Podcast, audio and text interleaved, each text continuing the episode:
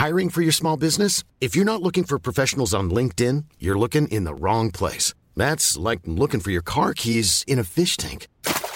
LinkedIn helps you hire professionals you can't find anywhere else, even those who aren't actively searching for a new job but might be open to the perfect role. In a given month, over 70% of LinkedIn users don't even visit other leading job sites. So start looking in the right place. With LinkedIn, you can hire professionals like a professional. Post your free job on linkedin.com slash people today.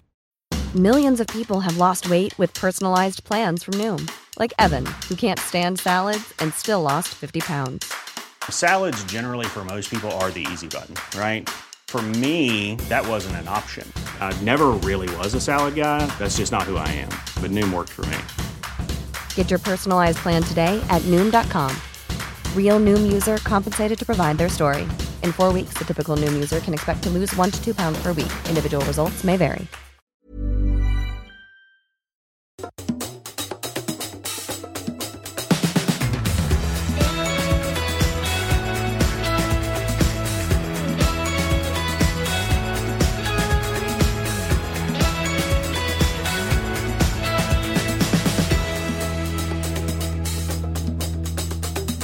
Hej och välkomna till Vinpratarna avsnitt 91. Ja, Och avsnitt 1 på det nya året. ja avsnitt 1 2016 kan vi säga. Om ni undrar varför det kanske är lite annorlunda akustik så är det för att vi sitter på 19 glas i Gamla stan och dricker lite vin Och pluggar. och pluggar. Ehm, vi tänkte... ehm, först, Ja, vi kan väl säga först att vi tänkte kicka igång eh, det här året med, som vi utlovade redan under vår julspecial. Att vi ska, nu ska ni få höra hela intervjun med eh, Kelly White. Det är en eh, lång och mastig och väldigt, väldigt bra. Väldigt rolig Precis. oerhört kompetent eh, kvinna. Ja. Så sätter ner med ett glas vin Ja, och och njut. njut.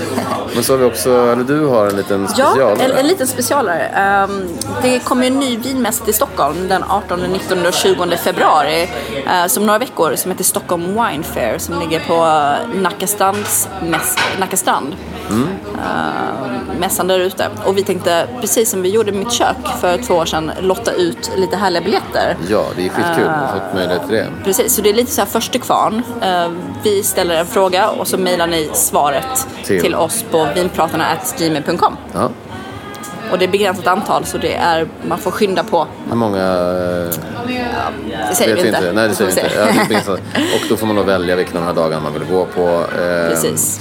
och Jag tror att det är helt valfritt också. Så det, Ja. det, vinner man så kan man, kan man välja så att säga. Torsdag, fredag eller lördag. Mm. Så vår fråga då är vi har ju pratat i tidigare avsnitt mycket om det här med ekologiskt och biodynamiskt Mm. och alla de här olika termerna. Men vem är då den biodynamiska eh, odlingens fader? Kan man säga. Han, Ja, som. Som- han som eh, uppfann biodynami. Eller startade med det. Ja, startar, men exakt. precis. exakt. Ehm, och det är också lämpligt eftersom den här mässan kommer gå i lite den här ekologiska naturliga andan. Så ehm, om, Mm, Bra ni inte, om ni inte minns det så kan ni ju alltid läsa på och lära er lite ja, nytt. exakt. exakt. Eh, klura på det och mejla då till vinpratarna.gmail.com så fort ni kan. Så Svar och som- fullständigt namn. Jaha. Så hoppas vi att vi ses på mässan. Ja, för du kommer vara där ute Jag kommer, och vara där alla, lite också. jag kommer vara där alla dagar och ha ett litet föredrag, eller en liten vinskola Mm. Ja, om ehm, det här med biodynamiskt eh, vin och ekologiskt och naturligt och den här trenden. Skojigt. Ja. Jag kommer säkert vara där och dricka lite vin. Eh, så att vi ses helt enkelt. Precis, så enjoy Mm. Njut intervjun av Kelly White så länge så, så hörs vi. så ses vi och hörs vi. Hej! Skål!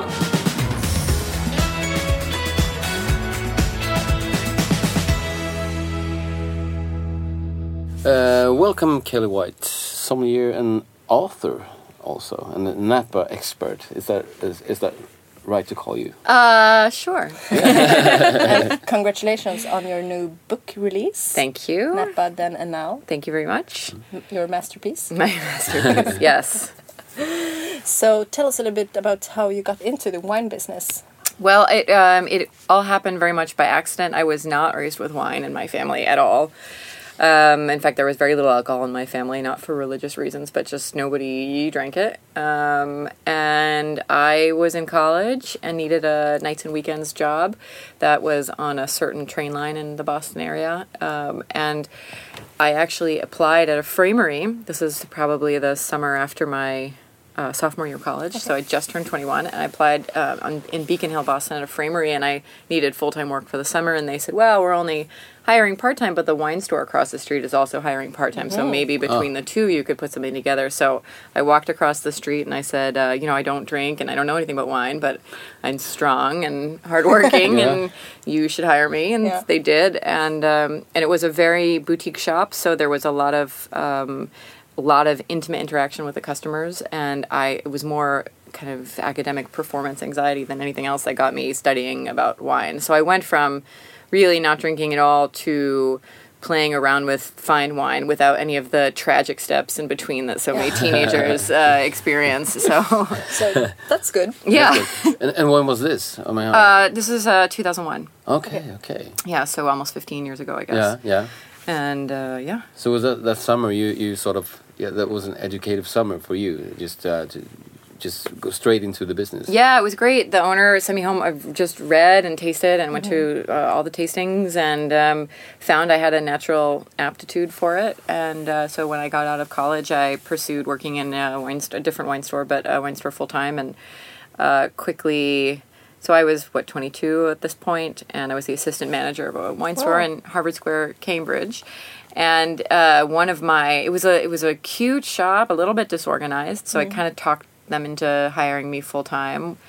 And the one of the first things I did was reconcile uh, all the books, and inadvertently got my boss fired um, because there were a lot of uh, discrepancies. And so really? the owner, I mean, I don't, yeah, I know it was a long time ago, and I'm Yeah. not an accountant, but um, but they ended up handing me the keys at age 22 and i became the, the general manager and wine buyer and with a staff of you know probably eight.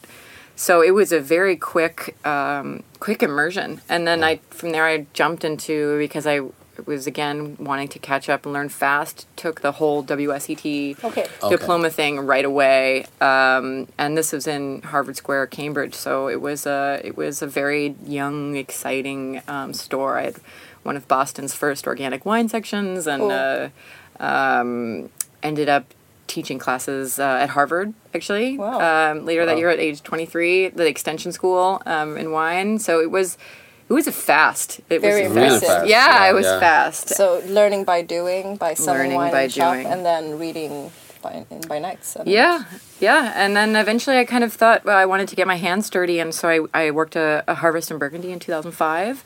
Yeah. Right before, and I, I, I was there for long enough. It was a pretty extended stay that I had to effectively quit my job to, to do it. And I thought, okay, it's okay. I'll, I'll go, I'll be in Burgundy and I'll come back and I'll figure it out. Well, right before I left, I found out that, um, the condo I rented a room in was being sold. So I thought, well, screw it, I'll just move to New York. So I, from Burgundy, I secured a job uh, opening up the New York market for a small importer called Olivier Dobress, who imports uh, Burgundy and Champagne. I, I'm not sure he's still in the New York market, but um, but I opened up that market for him in, in 2005, and then uh, it was a small portfolio and very tough way to make a living with unknown 03 burgundies uh, but i did you know i did a good job i made a lot of good contacts and ended up getting a job at domaine select selling wine for them for a couple Okay. years before jumping into being a sommelier so So you Okay. you worked Harvest in 2003? Five. Five. Yeah. Uh, 2005. What producer?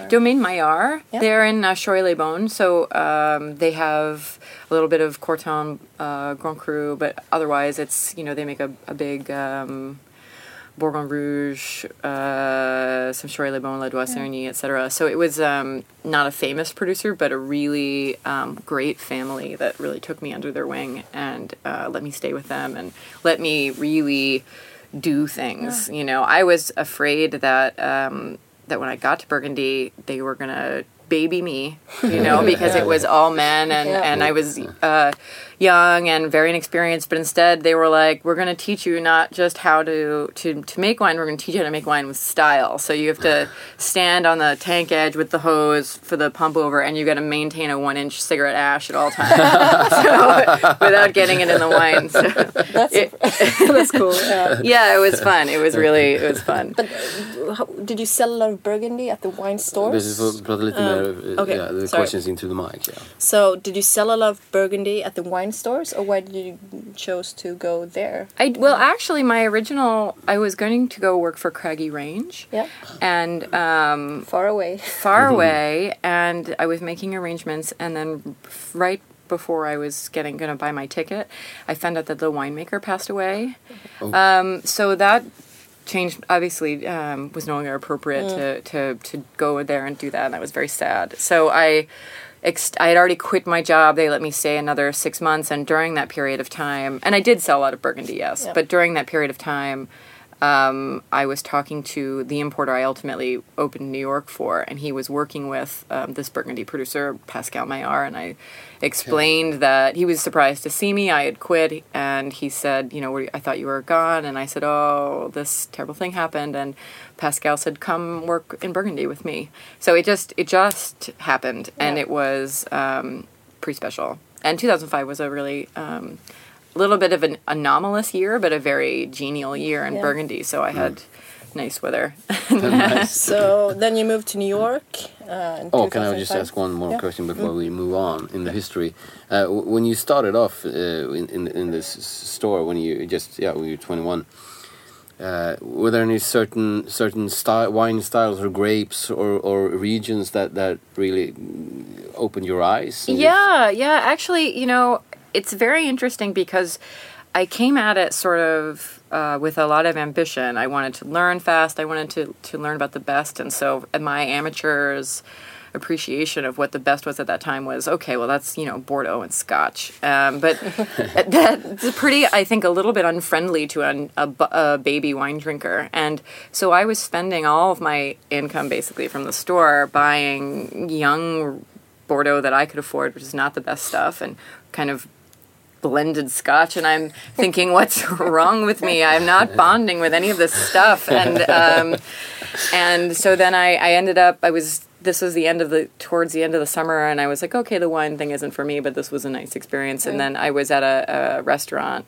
and uh, and I happened to order a Chateauneuf de Pape Blanc, and that was um, to me that was like uh, the lightning hitting. It was a very different um, array of flavors. It was incredibly welcoming and um, and soft and um, exotic and exciting, and that was the moment that I thought, okay, I'm coming at this the wrong way. You can't come in at the top when you're broke and have no experience. You need to Yeah. you know, build up with uh, with things. And now I have a great love of Bordeaux and Scotch, but it, you know, it takes It takes while. some time. Yeah, it's like adjusted. Yeah. the rough. most times. Americans don't start drinking coffee with espresso. You know, you No, I- the milk and With sugar, and you, yeah. you get there. Um, so so so yeah, so that was a huge moment for me. White Chateauneuf de Pape. I love that. Mm-hmm. great, Good love story. it. Yeah, yeah, good, really good. So you did harvest, and then you moved to New York, Mm-hmm. and you started with an importer. Mm-hmm. And how long did you work for? I worked for Olivier Dobrest for about a year, and then I worked for Domaine Select for about two years. Um, and during this time, I also was doing, starting to write for some magazines. So first, the Organic Wine Journal, and some other kind of unpaid. This was sort of pre-blog, or maybe the beginning of blogs, but I was helping some stores out with their newsletters, and I was doing all that stuff. So um, I started to write a little bit more. Then I was approached by the Sommelier Journal to write for them, which was my first time writing for money, which was pretty exciting. And um, so I started to do that more and more. And then I don't know if you know uh, Josh Nadel, the sommelier. Okay, so he um, he's on that new TV show on Cork. He's great. He's amazing, and he was uh, at Cru, which uh, Sure. was uh, Robert Bohr's kind of old place. Um, and I was selling him wine, and Josh looked at me one day and he said, "Do you want to jump and be a sommelier with me?" Uh, he w- was leaving Cru to o- reopen the Oak Room, which is kind of a Ah, classic okay. old New York thing, and. Um, I did not last there very long. Um, within a couple weeks of, uh, with some sometime during friends and family, they made the decision to let go half the wine staff and the bar staff. It was, it was a pretty ambitious staffing, and I had no experience in restaurants, so I was the first to go. Um, but what happened there that was great is that um, now I had kind of. Re- committed restructured my life with the thought that i'm going to be a sommelier now Yep. And um, so I was looking around for other things, and Veritas, Patrick Cappiello, left Veritas. They needed a new sommelier, and Tim Kopec prefers to work with unexperienced, inexperienced sommeliers because he wants to, you know, train them in his them in his Okay, way. Exactly, okay. not inherit somebody else's Yeah. uh, patterns. So Josh, you know, called Kopec and put in a good word for me, and I was the first uh, female sommelier that restaurant had had, and it had been open for ten years at around this Wow. time. Okay. And that was really life changing. That was incredibly life changing. So this must have been like in 2007? this is the end of eight. End of 8. Yeah, so I'd been selling wine in uh, New York for three years, and then the end of eight, I jumped on it at Veritas, and um, and that was uh, very intense, very very that intense. time in New York was also that was economic yeah, crisis and in It some ways it was yeah. it was difficult. It, it was good for me i think because business was slow-ish. It was still um, selling more incredible landmark burgundy bordeaux rhone champagne than i had ever seen or will probably see again. Um, but the pace was such that i could really study and take it in um, but i i again you know, came at the Veritas list was huge. It was one of the biggest lists in New York at the time, and it was probably the best Burgundy list in the city. And so I had a list at home, and I had my Clive Coates Cote d'Or and all of my all of my book. and Parker's Rhone book and all of my books. And I would wake up in the morning and I would I would uh, study until I got to work, and then I would quiz Yoshi and Kopec for um, for information, and then that night I would sell wine and I would take notes, and I would go home and write out my notes, and this was. Um, Again, just a total immersion. So I was there for a little under two years, and um, while I was there, uh, Kopec stepped down as wine director, and then um, I mean he was still the wine director, but he stepped off the floor, and so um, I became the head sommelier there, which was pretty cool. And then we hired actually uh, one of your guys now, uh, Ruben Sanz Ramiro. great guy. Um, I I want to say he effectively stepped in. Um, he became he took Kopec shifts effectively. So Ruben and I worked for together for a little while. Now he's here in Sweden. Yeah. So um, yeah, it's a small, small, very interconnected wine world. Okay, so you lived in New York for f- Five years. and then you moved to Napa. Yeah, we moved to Napa. I, I started dating um, another sommelier, which you know I said I would never do. It's hard It's not hard- to. yeah. hard to resist. yeah, I, yeah, it's like a car accident. No, no. But um, uh, I started dating Scott, and um, as much as I loved Veritas, and that's a place where the sommelier stayed like really long tenures. I want to say Wow. Josh had been there probably five, six, seven, eight years, maybe. Yoshi had been there five impressive for years. the. Patrick five years. Yeah, it Yeah, was that kind of a place. You know, it was pretty special. So I took that job thinking I'm going to be there for five years. You know, this is my commitment. But the restaurant really quickly started to feel like it was going to close. There were um, management issues, and the economy was just frustrating, and nobody saw the light at the end of the tunnel. And um, this was sort of the uh, the the ninety nine percent uh, kind of riots and demonstrations, and it was just a very uncertain time. And so Scott and I, Scott had been a sommelier for twenty years at this point. We started to kind of have a what's next conversation, and we decided that we wanted to maybe learn how to make wine. So, um, so I left Veritas, and then it really did close very shortly um, thereafter. Um, and we uh, got a job in Napa, uh, co- be as co-wine directors of a, of a restaurant called Press in St. Helena. Yeah. And that's very unique as well to be a couple and get like the same position. Yeah, I really thought that it was a bad idea. I remember Scott sort of sprung it on me because we thought that we thought that we'd be moving there and we would take turns working. Uh, I'd get a job and he'd work harvest. He'd get a job and I'd work harvest. I mean, now looking back, how would that have even worked? We'd be changing jobs all the time. But that was that was what we thought was how it was going to go down. Uh, but the restaurant was very couples friendly. The at the time, the chef and the GM were married, and so um, Scott knew had met Leslie through Oriole because he was a wine director of Oriole for a long time, and um, Leslie uh, offered him the job, and then without asking me, Scott said, "Well, you know, that sounds like a 60, 70 hour a week job, and uh, and I'm I'm moving out there to, to to learn wine, but my girlfriend's also sommelier. W- what do you think?" And they had no problem with it. So he comes. I came home and because I worked later than he did when I was at Veritas, and um, and he said, "So uh, you know, what do you think? I think I got us a job sharing a wine directorship. I said, oh God, that's going to be an expensive breakup. Move across the country.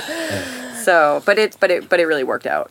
But but when you um, when you moved to, to Napa, I mean, now you've written this book that we're gonna come back to. But when you moved to Napa, uh, how much were you into Napa wines, Uh, or and, and how did you, so, uh, so to speak, how do you approach uh, the, the Napa wines? Well, to be honest with you, I was really scared to move to Napa because I didn't know much about Napa, and I didn't think I wanted to know much. I um I really spent this very intensive time in my career focused, even when I was selling wine, on on European wines and European wines of a certain style, and classic wines, and I was much more interested in that. And I thought, oh boy, you know, Napa's it's just going to be a means to an end. We'll move there, we'll stay there for two years, we'll learn as much as we can winemaking, and then we'll we'll go somewhere where we like the wines more and um, I just didn't even know what I didn't know. You know, it was I, I it it's much more complex and exciting uh, place with much more wine diversity in wine to offer than I knew. So when we moved there and I was scared, I wanted to. we were taking over an all Napa wine list, and I tried to buy like the book, you know, and study, and uh, we didn't find it. So there was already this idea that there was possibility for like a kind of a classically written regional profile and uh, in my head when we got there and uh, and yeah so so we did all the research ourselves Okay, and yeah. soon the idea for this book took shape And when you took the job at Press, how was the wine situation there at that time? uh, it was a great you know it was a good little wine list but it was a single page i would i don't know i want to say it was 200 selections Yep. and the owner of the restaurant um, wanted specifically to create the quote the world's best napa wine collection because he was frustrated with uh, California wine lists because he would travel to Bordeaux. He travels; he's a very big traveler. Travel to Bordeaux, and you go to restaurants in Bordeaux, and the wine lists are basically all Bordeaux. Sure. And you go to Burgundy, and the wine lists Yeah. are all Burgundy. Yeah. And so he would come to California, and he would be eating at restaurants in Napa Valley, and be looking at pretty much exclusively international wine lists uh, with a little bit of Napa, you know, Yeah, in there. Maybe yeah. more than other restaurants might in other parts of the world, but but still, it was. And he just thought that that was really unfortunate and that there should be more internal promotion of the region. So that was his vision, and we were um, we thought this is going to be really hard because you know it's just going to be a list of the thousand giant cabernets. Um, and that's why we started looking first in the into the old vintages. And so we, we the what the wine list has since become known for, and it grew grew, grew slowly, but it's now over 2,000 selections going back to the 1940s, um, and and w- the restaurant sells now probably more old wine than current release, and uh, and that's huge. That's really cool. Very unique. Yeah, and very unique. Are, are there any other places in California that that's what you do or tries, you know, to buy older vintages? Well, the only place that I think is really comparable is probably Bern's Steakhouse. They have a lot of old Napa. Um, they're they're probably you know up there with us uh, as far as but but within wine country, some restaurants have some old stuff. Uh, but it was kind of felt more accidental, like Sure. they've been Oh, sitting yeah. on this inventory for a long time. And now, though, it's totally different. Now, five years later, we're seeing um, other sommeliers from Napa Valley at our auctions, where we used to be the only ones. Yeah. Okay. You know, and we, we there's much more interest um, in older California wine, even in New York and, and and abroad, than there was five years ago. Five years ago was it was generally quote unquote known that California wines don't age. Now mm. I'm seeing the wines a lot more everywhere, which is really cool. So you and Scott have been a part of the change as well, and I think so. Yeah. And and a lot of the major critics started to do retrospective tastings and they're just something just clicked and the tide just sort of shifted and now I think people are recognizing sommeliers recognizing sommeliers that have that take issue with the heft and the price of Napa's current releases are finding um, both financial value and a more um, let's call it sommelier friendly style in the older wines. So um, so yeah, there there's definitely um, it's more of a fit, I think. You know. But how, how has um, uh, the Na- Napa changed uh, during during time? I mean, if- if- from like the fifties or sixties until now, what are the main differences when it comes to flavor and and The uh, stylistic differences. yeah. Um, they're pretty. and also the business side of it. I mean, uh, uh, of course, how uh, how um, how big is it today compared to then? And I mean, uh, yeah. Huge, huge question. Yeah, Yeah, it it's is a- a big it's- difference. But a big, big question. We just take take the main. Uh, Well, as I as I dug into the the old wines, it kind of led me naturally into the history of the valley, and it's a part of a lot a big part of what I focused the book on. Um, I was shocked to learn that you know in the 1880s, when the California wine industry was just kind of getting in a, in its first real um, hit its stride. Yep.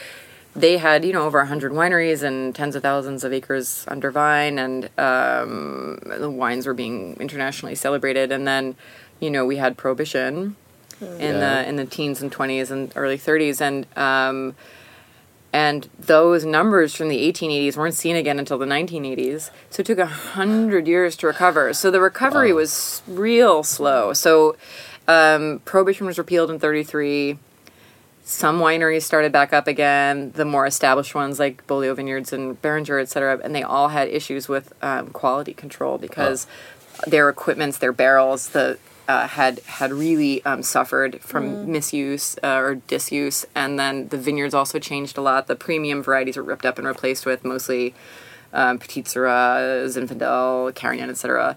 So, um, so the it was a bit of a PR disaster, um, and uh, it and people were a lot of people were discouraged. So there was sort of this rush to reopen wineries after prohibition, and then a lot of them immediately closed again. Because of the economic situation. Yeah, and just because they, you know, it was there was a kind of a there wasn't as good of an understanding of microbiology as there is now. So the wines were being released to the market flawed and were being returned, and it was a disaster. And that really changed when um, Beaulieu Vineyards brought André Tchelistcheff from Paris, Yeah. because he was a classically trained winemaker with uh, d- extensive sort of chemical and bio and uh, microbiological in, uh, knowledge. He really kind of cleaned up uh, the operation at both at BV and also critically, he was really um, open with his knowledge. So he helped, he shared it with other winemakers at the time, and and kind of collectively they all sort of figured it out um, how to you know get back to making quality wine and like a stable product. Um, and then in the 40s and the 50s, you see a trickle of new blood. Stony Hill opened up around this time. Mayacamas reopened, uh, was reborn as Mayacamas. Um, uh, and then the, really, but still, it was um, difficult work. You know, there was maybe like a dozen, a couple dozen wineries at this time. There wasn't necessarily a huge market for these wines. It was a little bit. Uh, it was a big risk, you know. It was a little bit of a dreamer's kind of folly. Uh, it worked out for a lot of them, but but but it was it was tough, tough, uh, very prospective work. And then the '60s that started to change. You see, you know, Heitz opening and all these guys, um, and the wines from the '60s and the '70s are are beautiful. Um, though there were more wineries opening around this time, there were still a lot of European winemakers, or the wines seemed to be made valley wide with a little bit more like uh, depth and intuition, and Yep. um, and and it was really the the Judgment of Paris in 1976, uh, which brought in a lot of new blood to Napa. So things got, as far as numbers of wineries and acres under vines, things really exploded in the mid late 70s and, and 80s. Yeah. really took off. and the Judgment of Paris was actu- actually that important. It was really say. important. Yeah. It you know it's interesting because um, a lot of things were going on in the in the seventies that brought new vintners to Napa Valley. It wasn't just the Judgment of Paris, but that was almost like a the final excuse that some people needed. But there was a there was a there was a movement in the U.S. I don't know if it was the same here, but it's kind of the the the hippie movement was was taking a lot of the young um, intellectuals out of the cities and away from the office jobs and out of the office, and they wanted to get into the country, and it was this sort of back to earth movement, and so. Um, people were leaving the cities and the suburbs and and picking up farms and things. And you know the story of like Warren Winiarski you know almost became an apple farmer instead. You know he just had this idea to to to go and work the land and John Mother Nature. Exactly, and that's that that was happening, and then and then the Judgment of Paris happened, and then at some point, um, Bank of America, which was an early um, believer in the California wine industry, put out some sort of um, annual report for their uh, for their members that said the future of California wine looks bright, and like a lot of guys like uh, Tom Burgess you know, was in the Air Force and he got a copy of that and he thought, oh, I could go to California to be a winemaker. It's I like that weather, you know. So Yeah. so there was pe- that there was just a lot of things pushing people to Napa at that time. Um, but but uh, and the wines are fabulous. I mean, personally, for me, the '70s is the real golden era. The wines now are in this amazing spot where they're aged and some are mature, but they're not uh, over mature. Um, they still have great uh, flavor and freshness and and um, vitality, but there but there's balance and you know I'm I was not old. I was not born when these wines were being released, but um, I talked to people that were that were around, and they said they were very tannic and kind of aggressive, intense wines at the time. Maybe they you know needed all this time to get good, but they are good now. That's undeniable.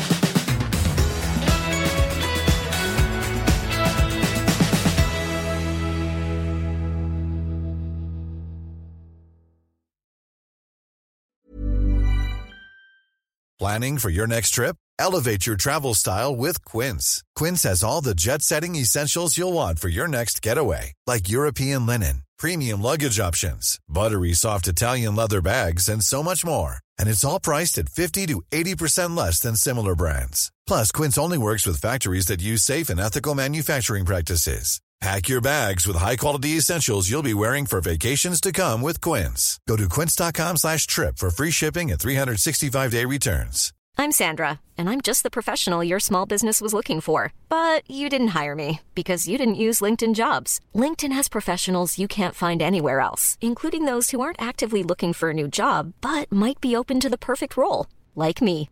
In a given month, over 70% of LinkedIn users don't visit other leading job sites. So if you're not looking on LinkedIn, you'll miss out on great candidates like Sandra. Start hiring professionals like a professional. Post your free job on linkedin.com/people today. Mom deserves the best, and there's no better place to shop for Mother's Day than Whole Foods Market. They're your destination for unbeatable savings, from premium gifts to show-stopping flowers and irresistible desserts. Start by saving 33% with Prime on all body care and candles. Then get a 15-stem bunch of tulips for just $9.99 each with Prime. Round out Mom's menu with festive rosé, irresistible berry chantilly cake, and more special treats. Come celebrate Mother's Day at Whole Foods Market. To, to go back a little bit, how you built the wine list. Yeah. Uh, since you have so much focus on like, the 60s and 70s and so Mm-hmm. forth, how did you start? Like, what, what channels did you have when you came to Napa? Well, we we had an idea of older Napa wine, but we didn't know how good it would be and who was good necessarily. So we started with the obvious places. We went to Dunn, uh, Corison, Mayacamas, um, who else? Grace, uh, a couple other people, and basically, you know, said, "Please, would you sell us from your library?" um, and bec- I think in part because of out of curiosity, but also in part because of the bad economy at the time. Um, they were sell. happy to sell the inventory, and then um, and then we got it, the our first kind of like big break was um, the Barney Rhodes cellar came available, and we bought a big chunk of it. Barney Rhodes was the guy that owned uh, Bella Oaks, and he was a big part of um, big part of California's rising esteem in Europe. He was very good friends with Michael Broadbent, and if you read Broadbent's tasting notes book, there's not a lot from California, but what was there, you know, he thanks Barney Rhodes for Okay. personally bringing him to California, taking him around. So this was a this was a guy who was a bon vivant. He was a wine collector, and he was really tied up in the industry, especially in Europe. And his cellar was perfect. The condition on these bottles is was was like they were brand new, and they were it was obviously a lot of Heitz going back to the '60s, which was thrilling. And then, um, but also this and that from all over the valley. We bought a big chunk of it when we saw the condition, and and it was amazing. And that was really kind of then we were off to the races, and uh, we got some press early on.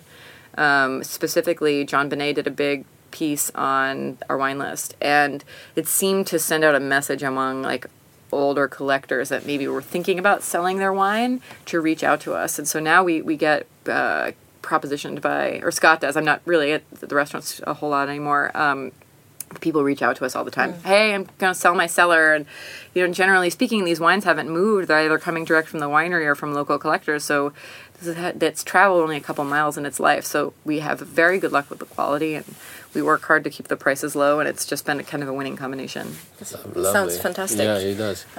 So you got the idea of writing a book uh, quite early on. Yeah, I, I was in Burgundy actually.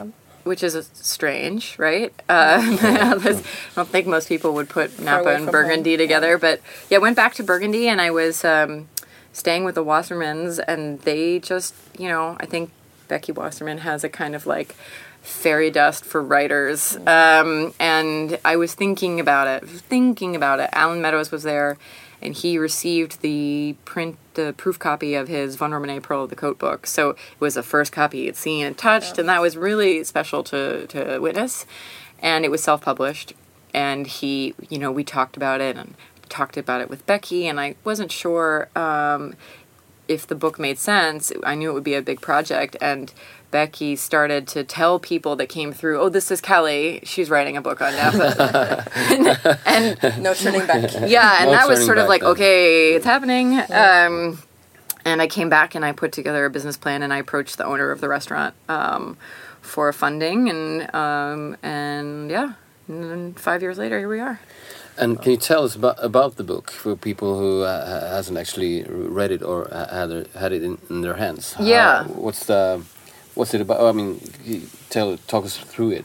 It's a big book. It's um, it's twelve hundred pages and um, weighs about five kilos, I think. So, Wow.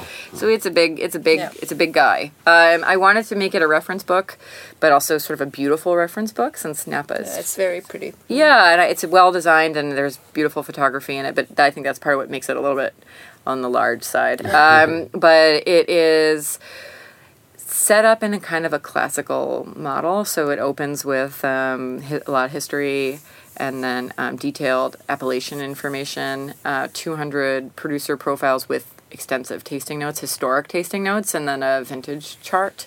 So, um, you know, I what I wanted to do with the book was sort of it's almost written for like a, a sommelier because that doesn't you know appreciate the full diversity of Napa. So it there's an emphasis on history with the producers that are selected, but also on diversity. So I wanted to not everybody's in there. You know, I thought for a while about writing a book where you know it had every winery, but then it would be little entries without the level of detail I wanted. So I decided Okay, instead mm. to focus on what I thought were some of the most important estates and also that represented categories well. So there is more um, what we call in the U.S. broad market brands like um, Caymus and Rombauer in there because they have really important stories and um, and and then there's um, you know more historic estates like Beringer and Schramsberg, etc. And then there's some new guys too. And then there's a bit at the end on uh, kind of the new wave that's happening. And so I tried to really paint a picture of diversity, both in terms of style and length of history and of uh, price, actually, because price is a, a hot issue in Napa wines, I think. So so um, and and and is it self published as well? It is. It's self-published. And you're right now when we're doing an interview, you're you're on a sort of a book tour. Or, Yep, I'm on a book tour, and and I'm uh, writing to. Uh, I'm recording this in Sweden, so that's pretty exciting for me because um, I didn't appreciate the market for Napa wines, especially the old Napa wines in in uh, Scandinavia. It was so strong at the time, and then over the last several years, we've had members of the Scandinavian trade in our restaurant almost every week, and Okay. it's it's been so exciting, and I've made all these connections in. Um, in Denmark and in Sweden, especially, uh, and a little bit, a little bit in other Scandinavian countries, and uh, and I can't. Uh, it's been such a warm reception. It's been amazing. I would have assumed that the market for the book was was would be really restricted to the United States, but it's been very international. So I think we should just touch on the subject a little bit about the new wave that's Yeah. going on. Could you Yeah. explain, or what your uh, point of view? About the new wave? Sure. Um, yeah. So that was that was exciting. So I got to Napa in, in 2010, which, if you look at um, the new wave, with with the exception of guys like Scholium Project that have a longer history, that was really when a lot of these brands were getting started. That was right around the time I think Massican started in 2009. Dirty and Rowdy maybe started in 10, I think.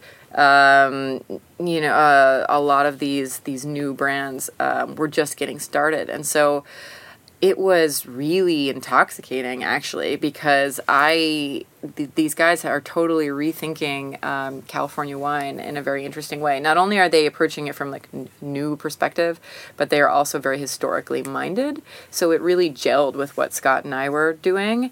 Um, and you know, while we were there, that's that's I think the time when when Jon Bonné was getting really behind. He released his book a couple years ago and getting really behind the New California movement, and he was writing about it in the Chronicle and. It was cool because um, when I was first meeting these young winemakers and tasting their wines, I didn't necessarily think there was the brightest commercial future. Like it was very cool and like, oh, sommeliers are gonna love this. And to have that like promotion, I saw I, it was wonderful to see them. I think achieve a certain um, notoriety and appreciation. So it's been really cool. Generally speaking, what the way I think of the new California movement or these new guys is it's these younger winemakers that are that are maybe operating generally speaking outside of Napa. 'cause Napa is a pretty expensive place to do business, or they're operating outside of the Cabernet Oeuvre. So there's um, because Calif- Cabernet is actually kind of new to Napa Valley in a sense. It wasn't the dominant grape until 92. So Napa has a big, rich history of diverse grapes. Okay, it's not just Cabernet, but now we think of just Napa equals Cabernet. And these these new guys that are coming along are saying, well, not necessarily. You know, what about this? What about that? So there's really exciting Albarinos and Ribolla Giallas and crazy white blends and other um, uh, old vines, Zinfandels, and you know these things being being uh, examined because there's a lot of Cabernet planted in land in Napa Valley that isn't necessarily great Cabernet land, but it's the crop that brings the most money. So it's what the farmer is more or less like financially obliged to do. So to have this interest from these guys and these sort of quote unquote more marginal varieties is pretty exciting, and um, I think it'll be what kind of keeps the diversity in Napa alive. Cool. It's very interesting. Very, very interesting. You spoke a little bit uh, earlier when we had the tasting a couple of days ago about the ageability. Yeah. Um, we tried mostly Cabernets, but uh, that the wines from the 50s and 60s and 70s that they have aged with such grace. Yeah. Um, and you showed a little bit. You were a little bit worried that the wines made in the 90s uh, will not age as well because of different techniques. etc. Yeah, yeah, I do. I, do- I do. Um, you know, as there's so many reasons. It's uh, climate change, changes in farming, changes in consumer preference, critical response that has resulted in um, kind of increasing ripeness over the years. I think probably like the apogee was sort of 04, 06 um, of just sh- super ripe wines made in Napa. Um, these are going to have much shorter lifespans, um, you know, and and I tr- I know my preferences for older wines. I don't try to force that on other people. So, you know, for a lot of people, that's probably totally legitimate and fine. You know, why do you need, how long does Cabernet need to age? Um, personally, um, you know, the 70s, 60s, 70s, 50s aged beautifully, and they're really, uh, many of them are at their peak or just beginning their peak now. Um, the 80s was a little bit of a, a, a gear shift, um, a little bit more clinical winemaking. You start to see more like uh, kind of university trained winemakers using a more scientific approach. So you see more acidification, you see more filtration, and the wines. Some wines are glorious from the 80s, but some of them are really not aged well because of all the tinkering. Um, and then in response to these sort of leaner, drier wines that were popular in the 80s, um, critics started to complain about that, and things got a little bit riper in the 90s. Of course, we also had a big phylloxera infestation at the end of the 80s, so when we were making wine in the early 90s, it was generally speaking on new new uh, vines, new vineyards, made with really clean clonal material, planted in a modern style that was lifted from Bordeaux, that resulted in kind of higher sugars because Bordeaux is a very different climate than Napa. So, you know, in the 90s, things slowly increased. I still see the, I'm very fond of the wines from the mid and and early 90s i think that's sort of a was a what i call it like a genial ripeness.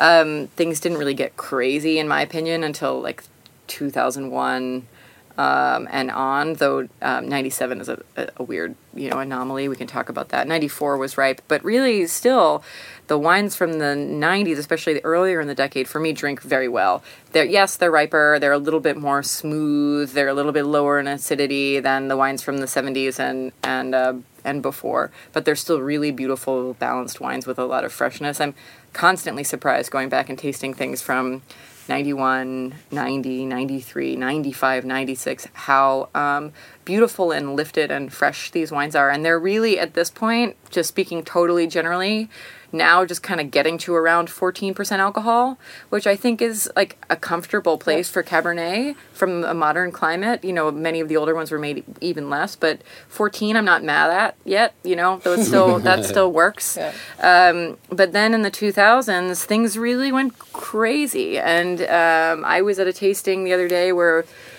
where they opened up an old Turley's Zinfandel that was uh, listed on the label as 17.1% alcohol crazy. Wow. from this era. And then, you know, and a lot of the big uh, cult Cabernets were pulling in like 15 plus percent alcohol wines and and the market was going crazy there was a lot of positive feedback for those wines and then you also started to see which i just think is just the way of life you know it's like parents hate their kids kids hate their parents music and etc but Yeah. you started to see uh, a backlash against that style at, in the the sommelier community and, and you know more european people it became kind of a, di- a point of of divisiveness Yep. um, these monster wines in the 2000s um, and- Monster wines. I like I like the ex- expression. Monster wines. monster wines. And some of them are very good. And you know, and some of the more classic producers like Togni, Corison, Dunn, Forman, Mayacamas, etc., totally stayed their course and did not succumb.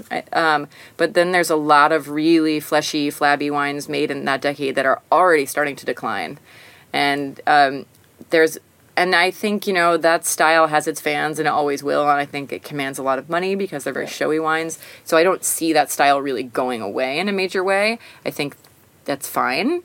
Um, that's not for everybody, but it does have its camp, so why not? Um, but I do think those wines will not age as well as the more classically made wines. You know, you need tannin, you need freshness, you need acidity, um, and when the wine is harvested that ripe, uh, it doesn't really have a lot of places to go in the bottle. Ah, exactly. Now it's sad uh, too when you know the price, Yeah, what you pay for one bottle. It's it can be extreme in yeah, some cases. it, it, it's very high, and, and you know, and I think that that's one of the biggest issues as somebody who's be, went from being sort of afraid of Napa to being a little bit of a Nap- Napa advocate. One of the biggest problems that I have with Napa today is that so many producers raise their price every year. I just see that as being really um, just a bad idea. Every time you do, every time you raise your price, you're incrementally raising the average age of your drinker. Yeah. You know, and and So true, yeah. And what are you going to? How are you going to get this next generation? And why? Why isn't anybody worried about that? And um, you know, the the people that I meet, especially on this trip in in Europe, and these sommeliers, I see what they respond to.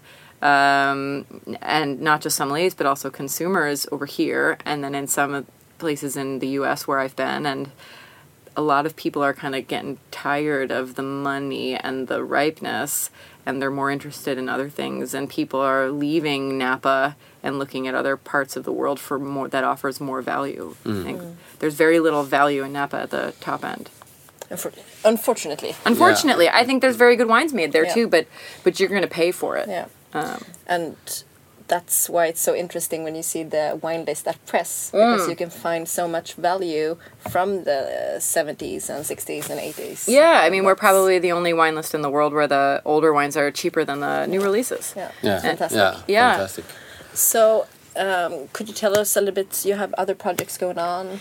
Yes, in uh, in February I joined Vinous. Yeah, Uh, congratulations. thank you very much. That's been um, great, uh, and I'm uh, very much uh, admiring Antonio Galloni's website and his business model and kind of general approach to the wine industry. And so it's a pretty small team, so it still feels really cool um, uh, to be feels elite. Uh, Yeah. Yeah, yeah. elite team. Uh, no, it's it's wonderful, and and I'm not reviewing wine um, for the magazine. I'm doing more. Uh, I guess you couldn't even call it a magazine, the website. yeah. Um, I'm It's a great website. Yeah, I like it a lot. So I'm doing more videos and Yeah. broader education pieces and sort of more um, Profiles. profiles, storytelling, and and that's great. Uh, and it's wonderful. I think it speaks highly to the business that really financially. I think a lot of these these websites and operations it's reviews that drive the site they make Sure. they make it um, financially viable so to hire somebody to write to pay somebody a salary to write that's not reviewing wine i think is really um, cool and speaks very highly to um, their commitment to the, the higher craft you know Yeah. And you told me that you and your um, and Scott Yeah. are making wine too. yeah, we did. We. We we did, we fulfilled. We made good on our promise, and we started in 2011 making wine under a label called Houndstooth, which really hasn't been released yet, mostly because we're bad at paperwork. But um, if you want wine, it's available at PM. right? oh god, yeah, it's yes, a little bit. Um, but but I but since I joined Vinous, I've now stepped back from Houndstooth, so Okay. it's now just Scott's baby. Um, and he was always more of the driving winemaker uh, anyway. But um, but yeah, I I mean, obviously, I'm very uh, prejudiced, but I think Sure. Scott is a super talented winemaker. what, what grape varieties? Oh, we do. We've done uh, P- Pinot Noir since the beginning, um, and now Chard- and Chardonnay since nearly the beginning. And then two years ago, we added Barbera from Amador. That's cool. Yeah, Nice. because we're big, both big fans. We of- like Barbera. Oh, yeah. Oh. I love Barbera. Yeah. We especially love the old um, uh, Martini Barberas. Sure. So we had this idea to do a mountain Barbera um, that was hopefully ageable, like the way the Martini Barberas were, and.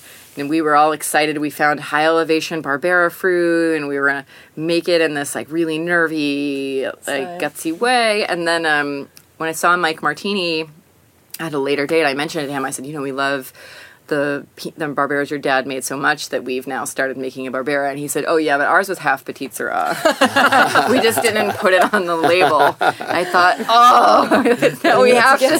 some Well, now we got to find some Petite. So now I'm now I'm, we're looking maybe a little bit. Scott's Scott's not convinced, Yeah. but I think that he should uh, he should totally go all in on the full Martini homage and, and find Yeah. some Petite to blend in there. But that was more more common uh, before that they added um, other grapes to boost color and boost Yeah. acidity. And not just in whatnot. California. I mean, obviously you hear Everywhere. stories Yeah, everywhere, everywhere, but yeah. but before things were regulated, California was really wild. Like uh, uh, I'm p- constantly pulling weird bottles out of the cellar um, that have the c- craziest, corniest things on the back labels. Um, we had a wine from Ridge that was how was it? It was a non-vintage Napa Cab, and um, but it was definitely an older bottle, and so you know he i don't know if you've seen he has that what's it the atp club the sort of um not the broad market wines but they make a lot of or they have made in the past a lot of limited production Yeah. wines more experimental wines for their for their mailing list. So we've bought a lot of those over the years and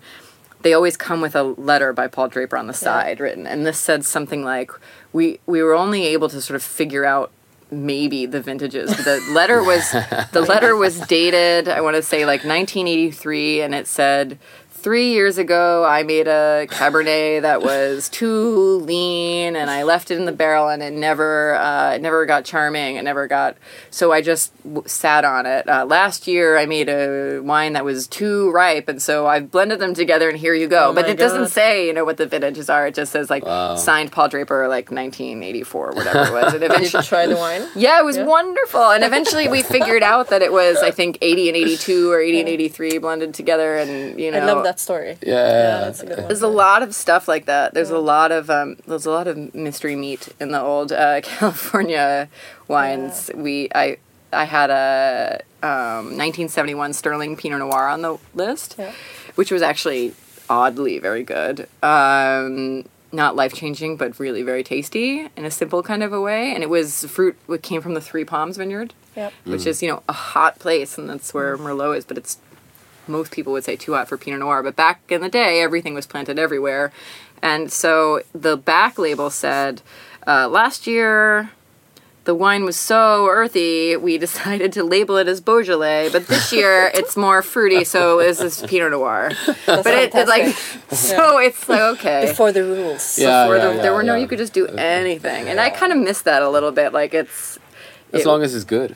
Yeah, as So long sort as of, it's yeah, good, exactly. you know, why not? Why not blend vintages? Uh, you know, Spring Mountain Vineyard back when Mike Robbins was making them in the '70s and '80s was constantly blending vintages Yeah. together, and the I think to the benefit of the wine. I mean, you know, it's it's very rigid to think that it's okay in champagne and it's okay in sherry and it's okay in a lot of dessert wines to blend vintages, but you can't do it with still red wine. I don't see why that is.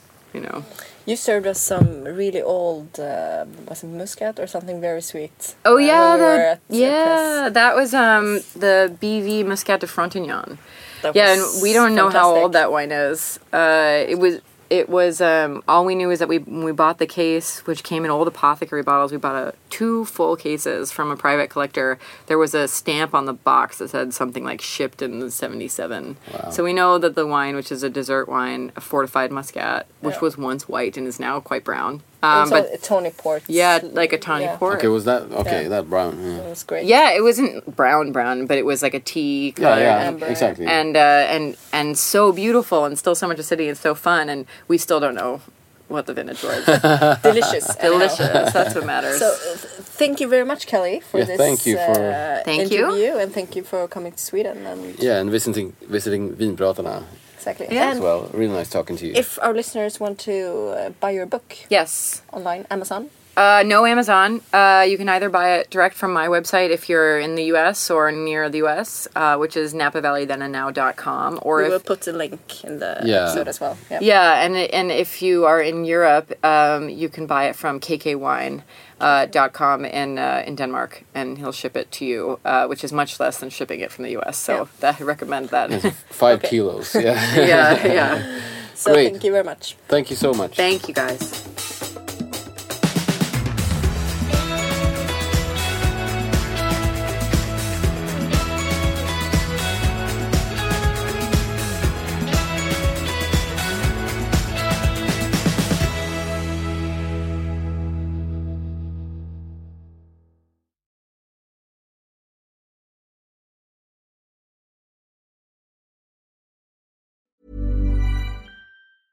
Hey, it's Danny Pellegrino from Everything Iconic.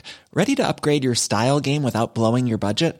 Check out Quince. They've got all the good stuff shirts and polos, activewear, and fine leather goods, all at 50 to 80% less than other high end brands. And the best part? They're all about safe, ethical, and responsible manufacturing.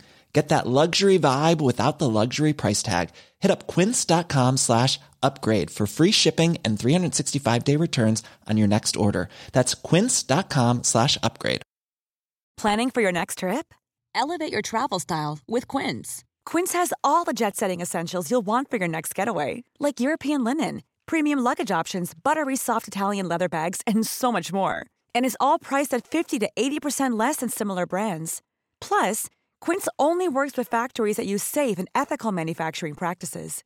Pack your bags with high-quality essentials you'll be wearing for vacations to come with Quince. Go to quince.com slash pack for free shipping and 365-day returns.